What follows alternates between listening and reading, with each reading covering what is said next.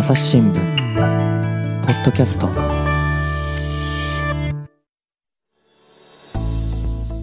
朝日新聞の神田大輔です、えー引き続きですねコロナにかかったですね3人の記者社員の座談会を続けていきたいと思います。お三方よろしくお願いしますよろしくお願いします。よろしくお願いします。それであの、まあ、前回の話聞いてましてね私もちょっと心配になったのがやっぱり後遺症で、えー後遺症というかですねコロナにかかってる時もそうっていう話もありましたけれども味覚や嗅覚がね失われるあるいは損なわれるっていうお話。それで実際にそうなってしまった場合に今村さんこれなんかかかれるね病院とかっていうのはあるんですか？はい。私の場合はあの前回もお話ししたんですけれどもあのちょっと匂いの方が嗅覚の方がまだ感知していないんですね。私感染したのが去年の3月なのでもう1年半ぐらい経つんですけれども嗅覚だけはまだ、えっと、戻ってきていないというよりはなんかこう、えっと、新しい障害これは異級症っていう、あの病気らしいんですけれどもコロナ終わ感染が終わって感染が終わったといいますか治りまして退院してしばらく経ってもなんか匂いが戻らないなということで耳鼻科に行きました。で最初2箇所行って、えー、とそこであの分からなくて嗅覚検査を勧められて紹介状を持って別のあの紹介えーしてもらったと、あのー大学病院に行ってその嗅覚検査をするためには嗅覚検査キットっていうのがある施設がある、まあ、大体あの都内ですと,、えー、と大きい病院とか大学病院になるんですけどもそういうところに、あのー行って嗅覚検査をこれ保険であの診療をしてあの検査を受けられるんですけれどもその時にあの値としてはあの異常ではなくて、まあ、正常の範囲ではありました。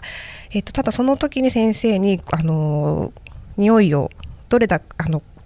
こういろいろ問診されるんですけどもその時に私の場合は、えっと、卵焼きだったり生の玉ねぎあとはハンバーグ冷凍のハンバーグとかをチンとかレンチンとかすると、まあ、ソースと一緒に解凍されると思うんですけどもなんかそれが同じ焦げ臭い匂いがしてそれがすごく苦痛でで私の場合なんかそういうのがもし台所にあった場合も焦げ臭くてなんか火が火を消し忘れたんじゃないかと勘違いしてしまうぐらい辛いんですっていう話をしたらそれは異級症っていうあのあの症状でかんあのコロナになった人のうち嗅覚障害が残ったうちのさらに1割ぐらいの人がなるという報告がなんかイタリアのあのそういう、えっと、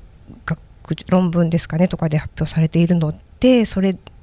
だと思いますみたいなことを先生に言われましてであのその時に、えー、とまた紹介されて鼻の CT を取れる病院があると聞いて鼻の自分の鼻の CT を生まれて初めて取ってきました。それも保険診療であのできるんですけれども。でその時に、まあ、やっぱりちょっと影がやっぱりあってでそのまああのそんなにすごくその匂いがわからないってっていう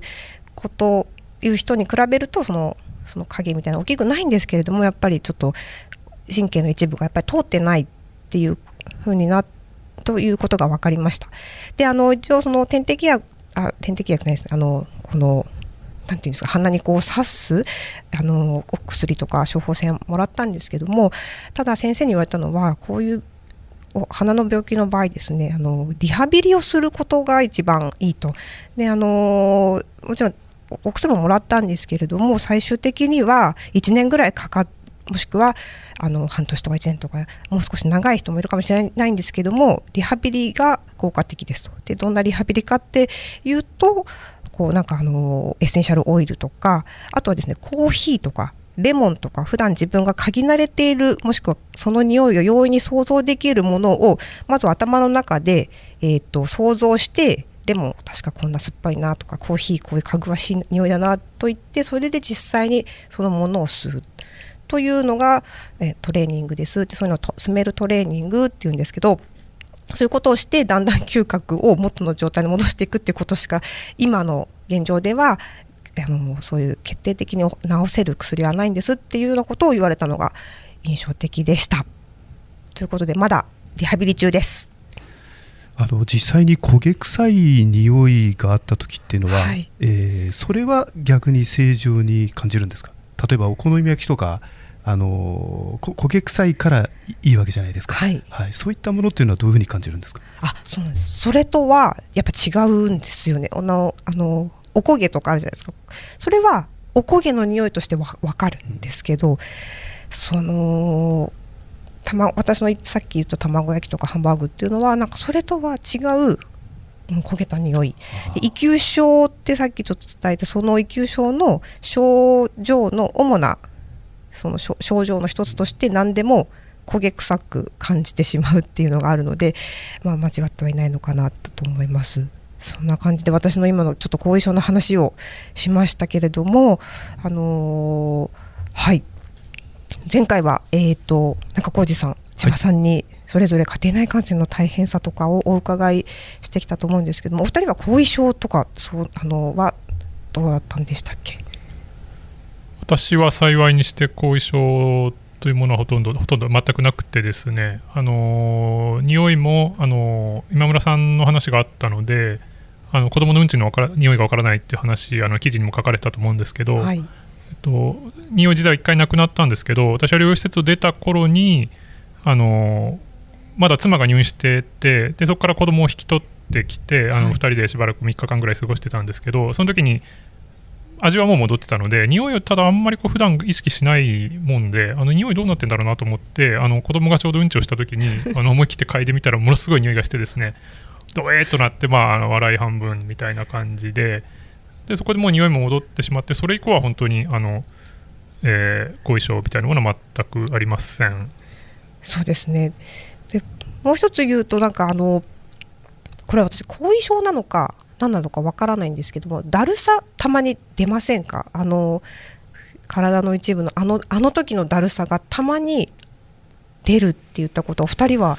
ないですかね？あーそれはないでちょっとなんかあの以前より咳き込む回数は多くなったなとは思うんですけども、えーそのだるさはないんですがただあの、え4日前に僕あのワクチン接種の1回目をようやくやったんですね。ええ。はい、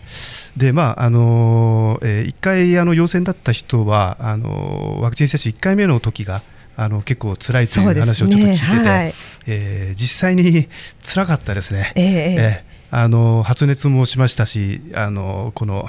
えー体の中をあの這い回るようなあの倦怠感、内臓を、はい、はい、あの蝕むような蝕むような。はいああいつが来たなという、なんかやっぱりあのでもあれはちょっと忘れられない感覚ではありますよね。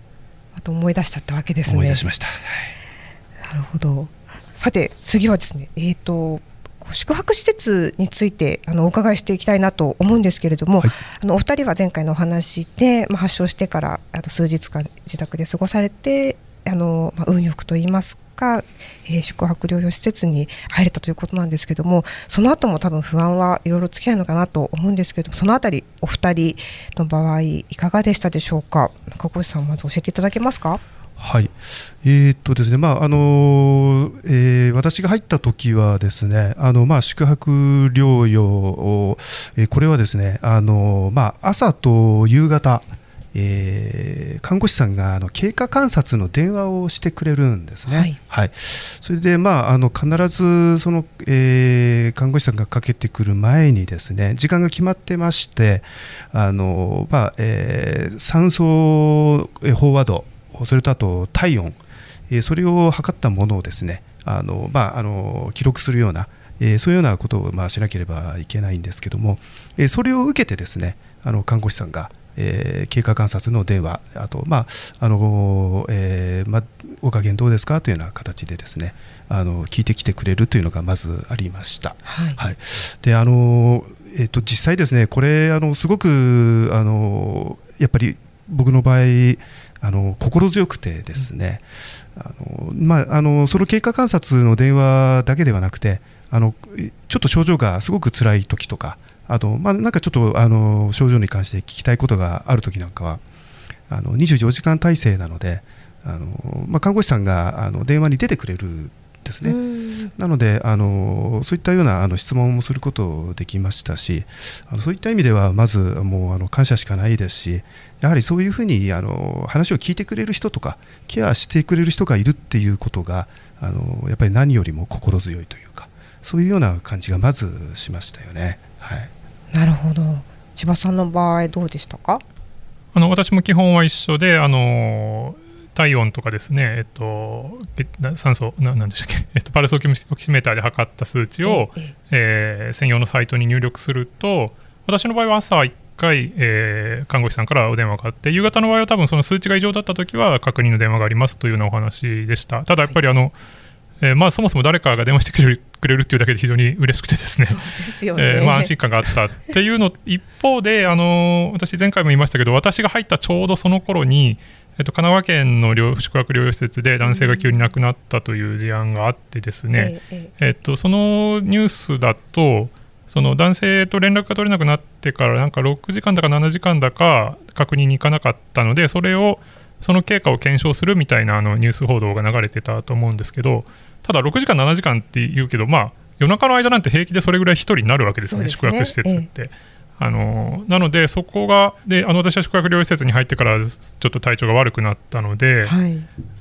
そうすると別に誰も見てくれてない状態が続くので、えー、まあ、看護師さんに電話してもいいんだろうけどっていうようなこうなんか迷いがあってですね。とはいえあの私体温は37度ちょっとであの血中酸素濃度は97とかですね、はい、まあ、要するにあんまり異常な数値が出なかったので、これぐらいで電話していいのかなっていうなんか迷いがあって、あのちょっと今、中越さんのお話聞いて、あのもうちょっとちゃんと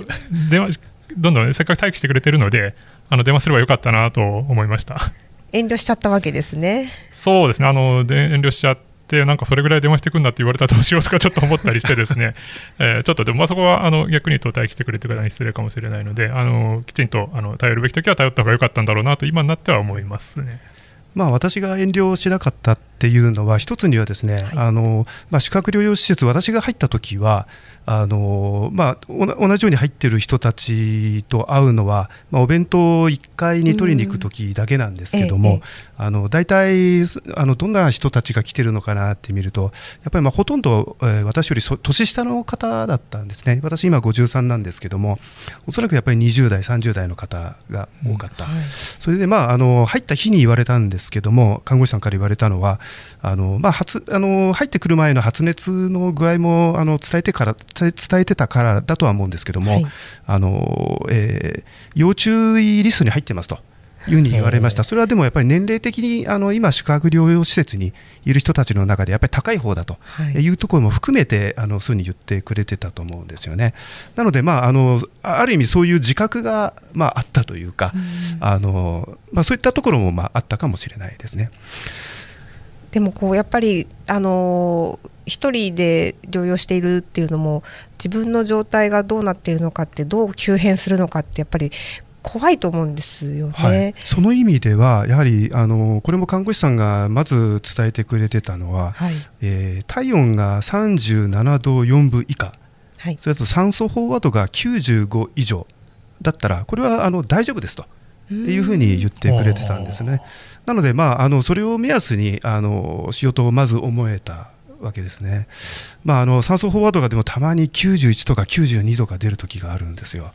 でこれちょっとやばいなと思って95が出るまでなんか測り直したりですね、えー、はしましたねやはり。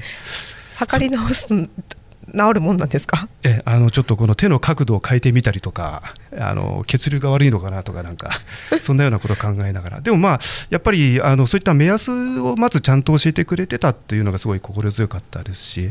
あとあの私の場合ですね発症8日目にの夜にあの突然頻尿になったんですね、はい、はい、あの本当に15分とか20分おきぐらいにあの、まあ、匂いがあのを催して、それで実際にトイレ行くと少しずつなんですけども、まあ、実際に出るんですね、うん、はい、でそれを翌朝のその経過観察の時に、まあ、看護師さんに言ったらあそれはいい兆候ですと、はい。あのまあ、要はあの体内からウイルスを排出しようというふうに体がしてるんですと。いうふうにまあ言ってくれてたんですね。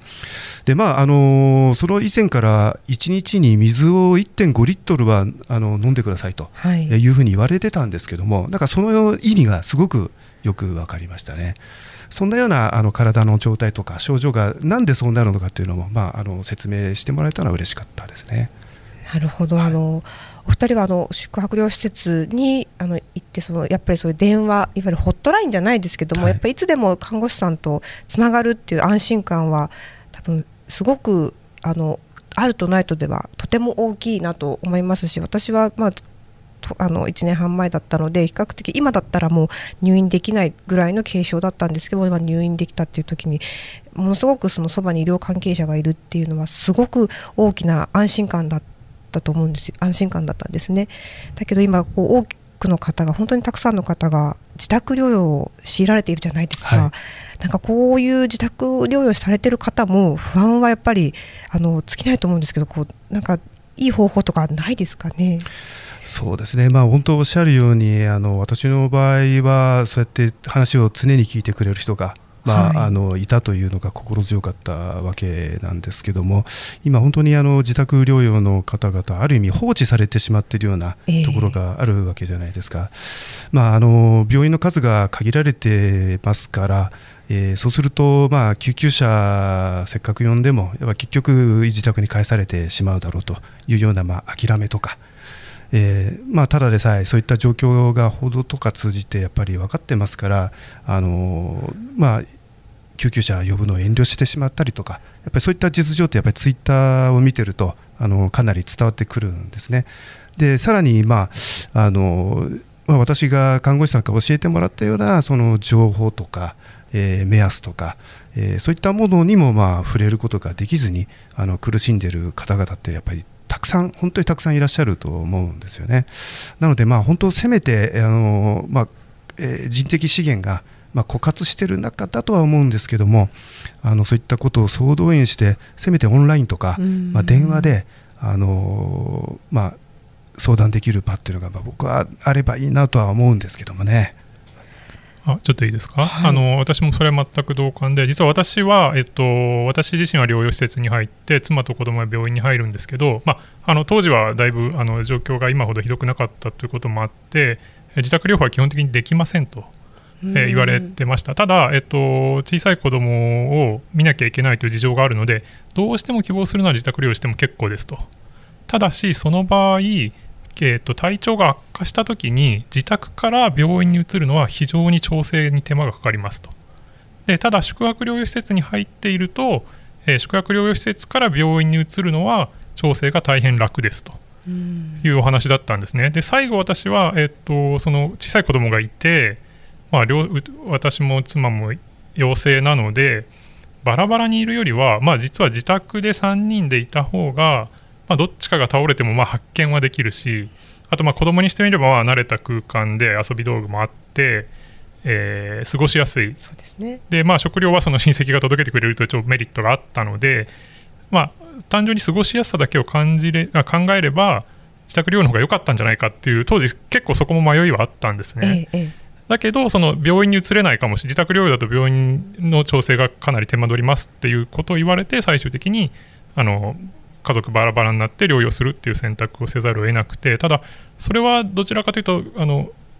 システムの問題だと思うので、ええ、自宅療養の方もあの相談をできる自宅療養でも急変してたら、えー、その宿泊療養施設よりその優先度が下がるっていうんじゃなくて病院に移るっていうシステムがきちんとできていればま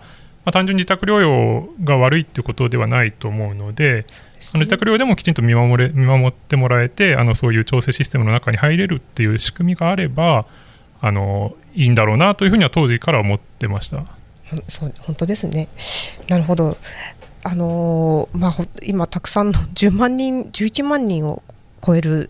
人たちがあのいて、えーともう入院できないし宿泊施設にも行けないっていう中で本当になんかこうオンラインなりあの電話なりやっぱり何かあった時にどうやってこう不安を取り除くかっていうそういうなんていうんですかねあの電話なりオンラインなり聞いてくれるシステムが構築されるだけでも全然違うのかなと思います。はい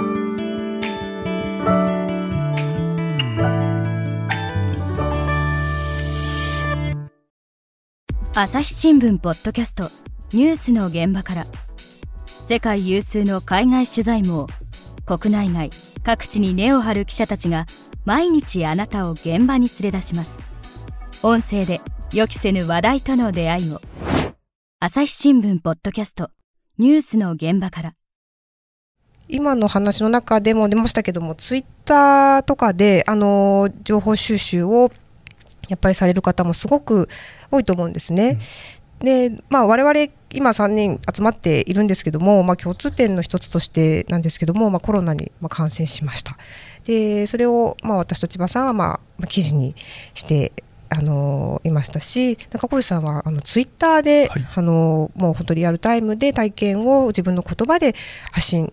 あのしたりされています。であのこうやっぱり匿名でこうなんかあのツイッターをたくさん使っていらっしゃる方もすごく多いんですけども、まあ、あの私個人のこうなんていうんですかね実体験として私朝日新聞社の第1号として、まあ、あの第1号っていうのも変なんですけども、まあ、初めて感染した社員なので当時はまあ一応そういう社こういう社員が感染しましたっていうので匿名で報道もされたんですけども、まあ、その後、えー、と実名で今度は記事として、えー、と発信しようとしたところ発信というか記事にしようとしたところ、まあ、かなりあの心配されまして。まあ、そのなんか誹謗中傷されたらどうするのとか、えーと、やっぱ発信することでこうなんかなんていうんですかねあの住所が特定されてみたいななんかそういうことまで心配されたこともあったんですけども結果的にはあの記事を書くと本当にあの SNS とかでもあの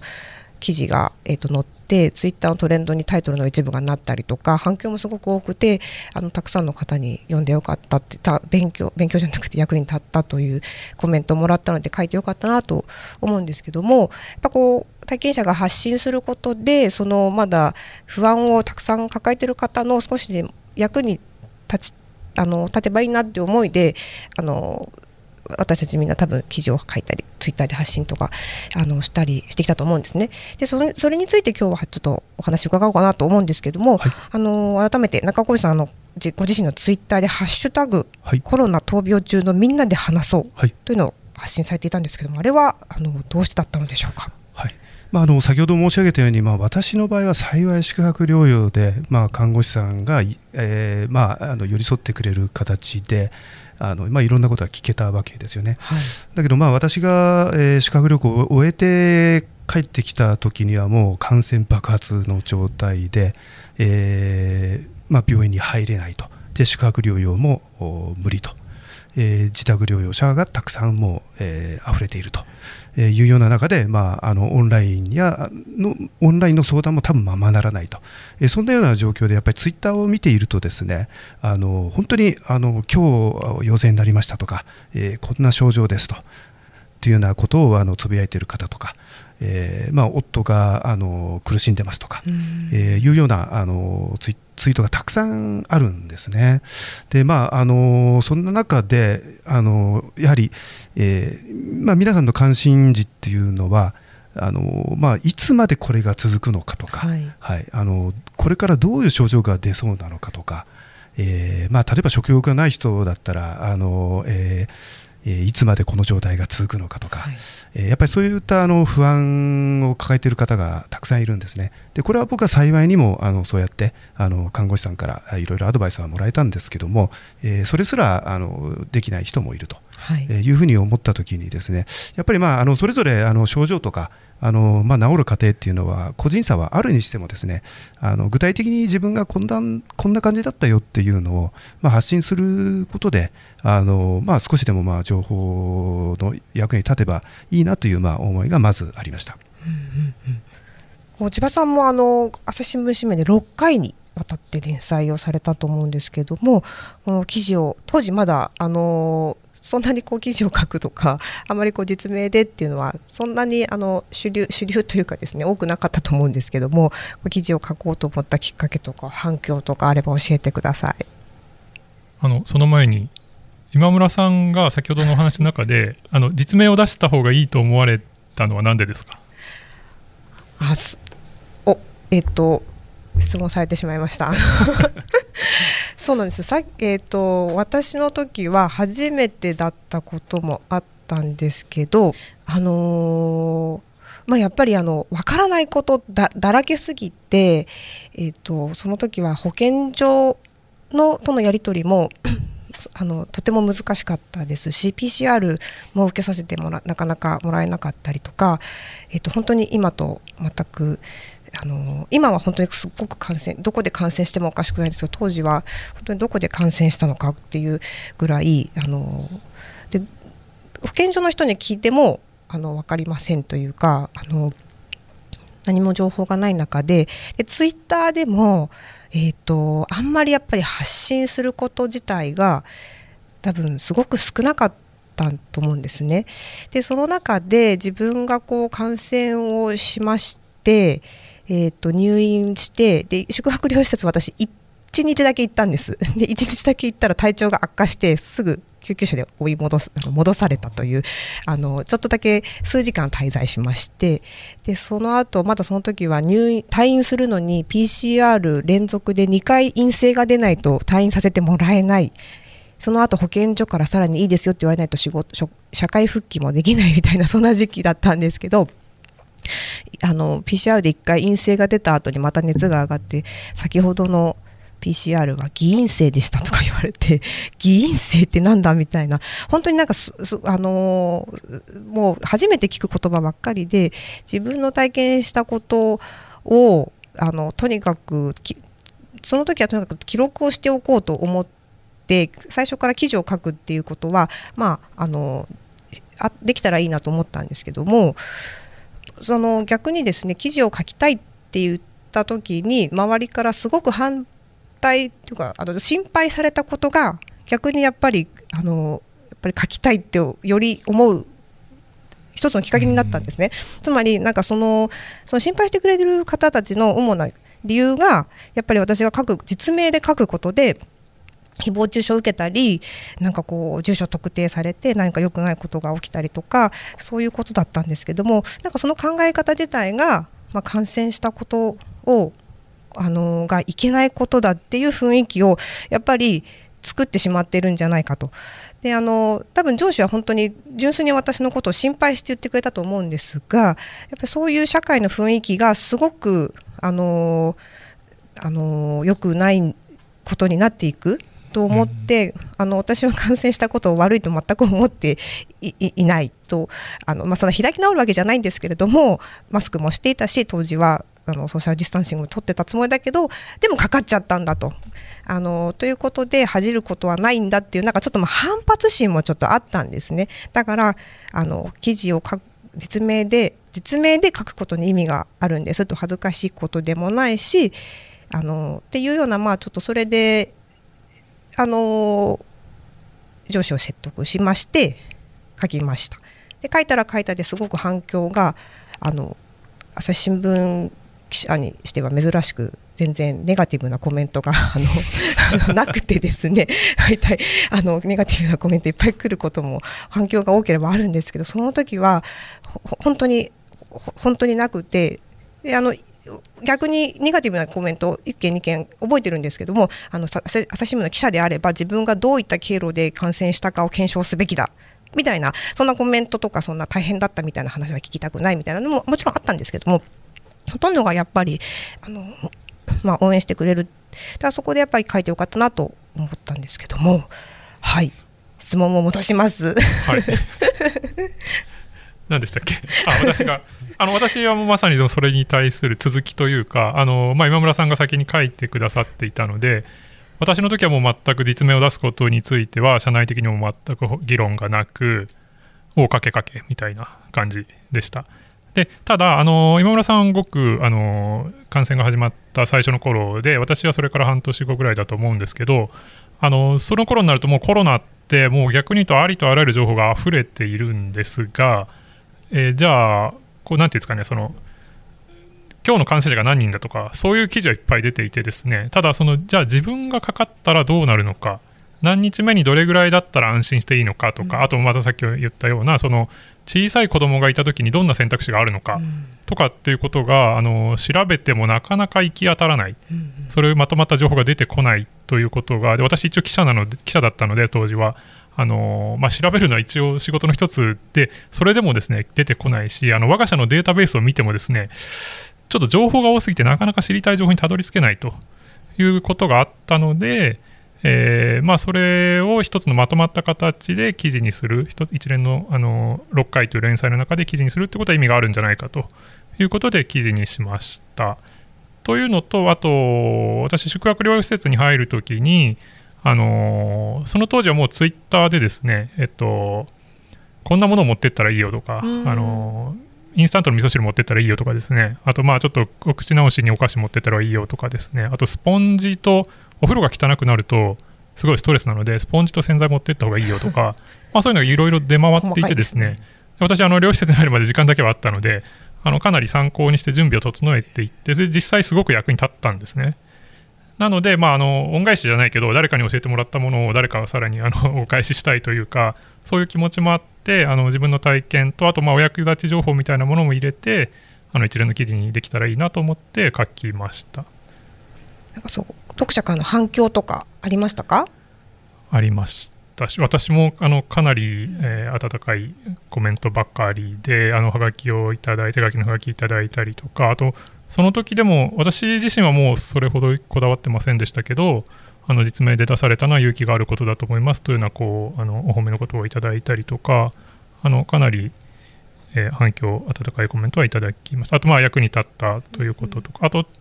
質問みたいのも来てですね、あのそれで私実は6回連載した後最後番外編で7回目を書いてるんですけどまあ、あの薬は出ました療養施設で薬は出ましたかとか、あのいくつかそういう質問が来て、まあ、それにお答えするような形で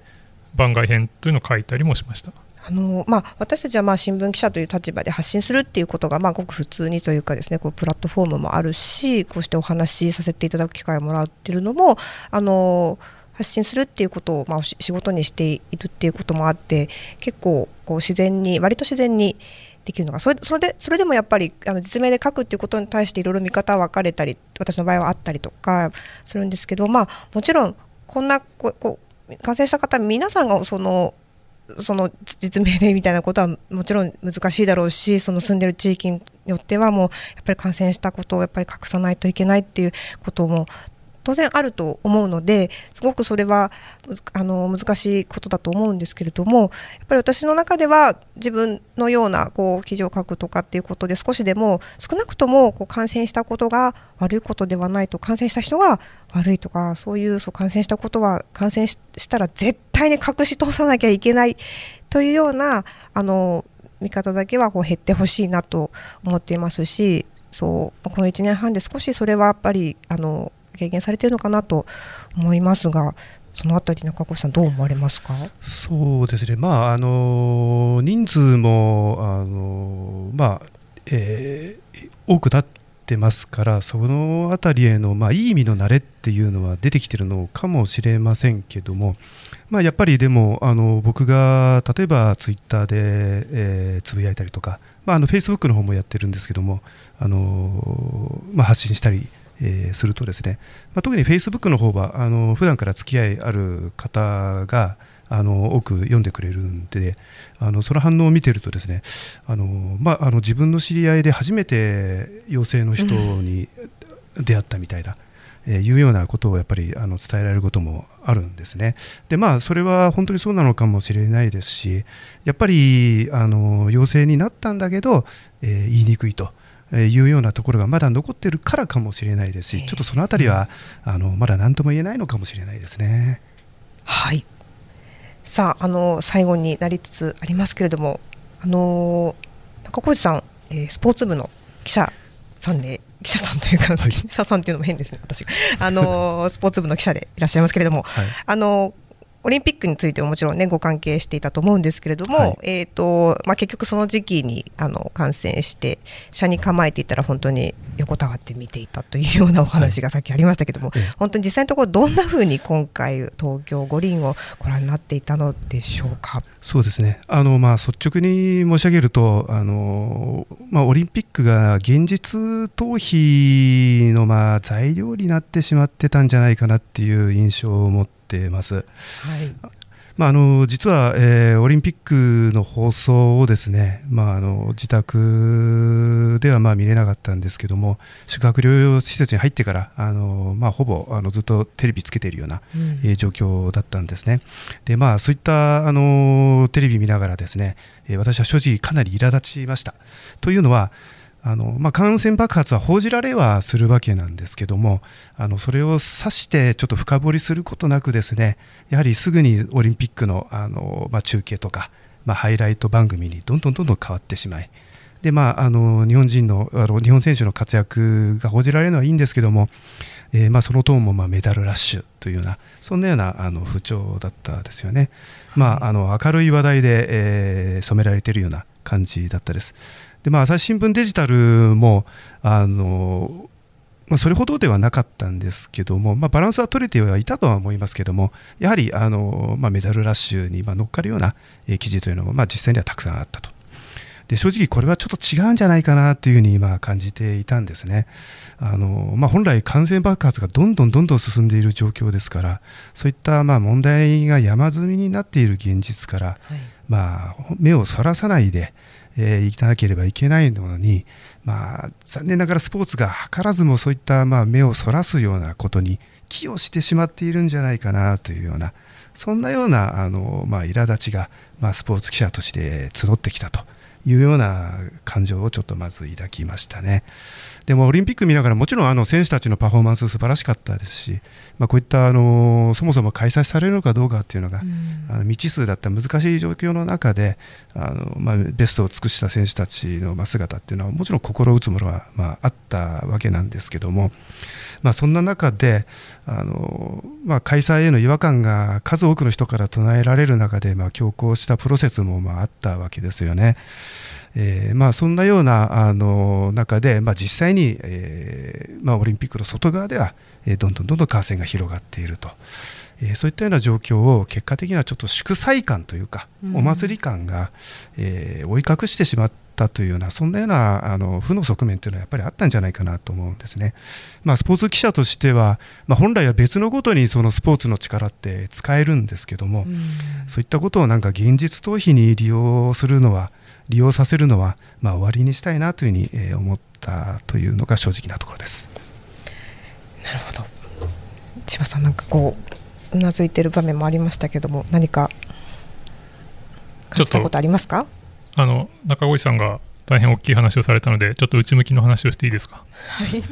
や私あのかかってすごく思ったのはあの新聞社の情報発信がこれでいいんだろうかっていうことを非常に思ってというのはもともと何ていうかですねもともと今世間にニュースが多すぎるというところがあると思うんですね。でそれがどんどん流れていってしまって、えー、後から探そうと思ってもさっきちょっとそういう話をしましたけれども後から探そうと思っても探せない。でそれがその新聞ってもともとテレビなんかに比べるとあのストック型というか貯めておける情報だと思うんですけどあの必ずしもそうじゃなくてですねもう次から次へとニュースを生み出してでじゃあそのコロナの症状とか、まあ、今でいうとそのデルタ株変異株変異株とワクチンとかそういうこう整理された形であのうちの朝日新聞デジタルの中でも必ずしもストックされてないなっていうことを非常に感じていてですね。あの私の症状のところでもあの6日目7日目に急に悪くなってさてこれから自分はどうなるんだろうと思ってあの宿泊療養施設に、まあ、パソコンを持ち込んでたのでノートパソコンでいろいろ調べるんですけどあのうちの記事を検索してもまああのなかなかいい情報にたどり着かないわけですよね。であの最終的に頼りになったのはあの感染症の専門家の先生がヤフーで書いてるヤフー個人で書いてる記事であの非常にあの新しい情報をアップデートしながらコロナっていうのはこういうふうに進行していきますっていうような記事があってあのそれですごく役,、まあ、役に立った役に立った反面怖くなったんですけどその6日目7日目から悪化する可能性があるってことだったのでただそういう正確な情報にたどり着くのに非常に困った。でそれに対してえー新聞社が答えてくれなくて個人が答えてるっていうのがちょっとメディアとしては結構致命的な状況なんじゃないかなと思っていてあの少しなんかこう情報をストックしていくというかストックしてしかもそれを見やすい形で見せていく。あの我々すごく読まれる記事を書けいい記事を書けって言われ続けていてあの今こうあのハムスターがこう車回してるみたいにこうどんどんどんどんですね ニュースを生み出してると思うんですけど、まあ、そういうことももちろん大切だけどあの過去にきちんと発信してきたうちの科学寮部なんかそれなりにコロナについていろいろ書いてきてると思うのでそういうのをこう見やすくただしこう日付をはっきりさせてこれは去年の4月の時点の情報です去年の5月の時点の情報ですみたいなことが一覧で見えるとあこれはこの時点ではこういうことだったんだなと。で逆に言うとこれはあこのじここで多分この前の情報はどうも間違ってたって否定されたんだなとかそういうことが分かるように、えーなるといいなと。でそれはなんかまああのコロナはもちろんそうですけどあのうちが今続けている情報発信に大体いろんなことに当てはまるのかなっていうことをあの自分がコロナにかかってみて非常に強く感じてます。なんでまあちょっと私この先この仕事どうなるか分かりませんけどあの まああの ニュースの仕事に携わっている限りちょっとそういうことは意識していきたいなというふうに思ってます。そうですねなんかやっぱりこう自分が感染してから欲しい情報っていうのとはやっぱりあのーやっぱりその前に聞いているとどうしても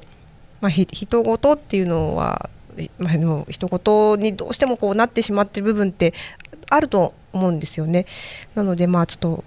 私たちがこう今日話した内容もどなたかの何らかの役に立てばいいなと思ってはいお届けしてまいりました。まあ聞くところによるとあのポッドキャストはストック型の情報らしいのでなるほど。長く残って聞いていただけるといいなと思ってます。ただですしね。ただですし、はい、今村さん最後になんか全体を総括してえこのコロナ1年以上体験し社会が体験してどうでしょう？この先どう変わっていくべきだと思いますか？いや私はあの、まあ、図らずしもこうあのここういう場にいるっていうのも、まあ、たまたま最初に実名で書いてあの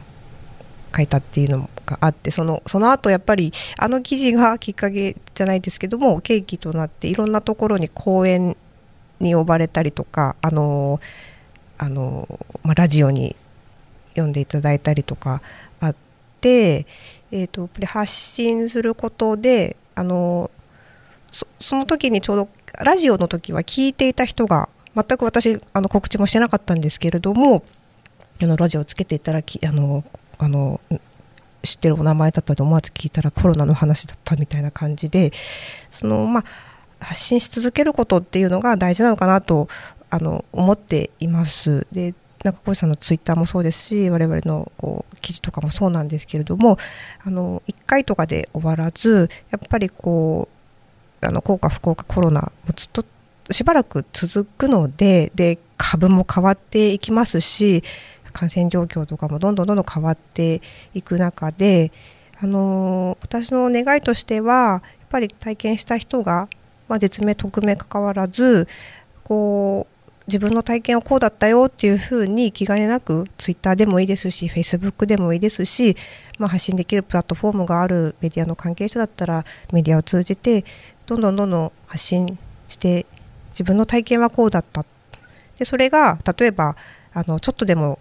個人を特定できるまでいくとハードルが高いんですけど例えば自分は何歳代であの父親でとか母親で子供がいてっていうところぐらいまでは明らか明か明かしてもらえると、まあ、実際その家族構成の方だったりその年代の方だったりそういう、あの属性に近い方が参考になると思うんですね。なのでやっぱりこう体験体験とか感染しちゃった人が感染して隠さなきゃいけないっていうのだけはこう終わりにしたいなというかなくなればいいなといつも思っています。はい、同感です。なんかうまいことまとまりました？わかりました。だといいんですけれども。えーうんね、うまくまとまりましたね。えーお三方どうもありがとうございました。ありがとうございましありがとうございた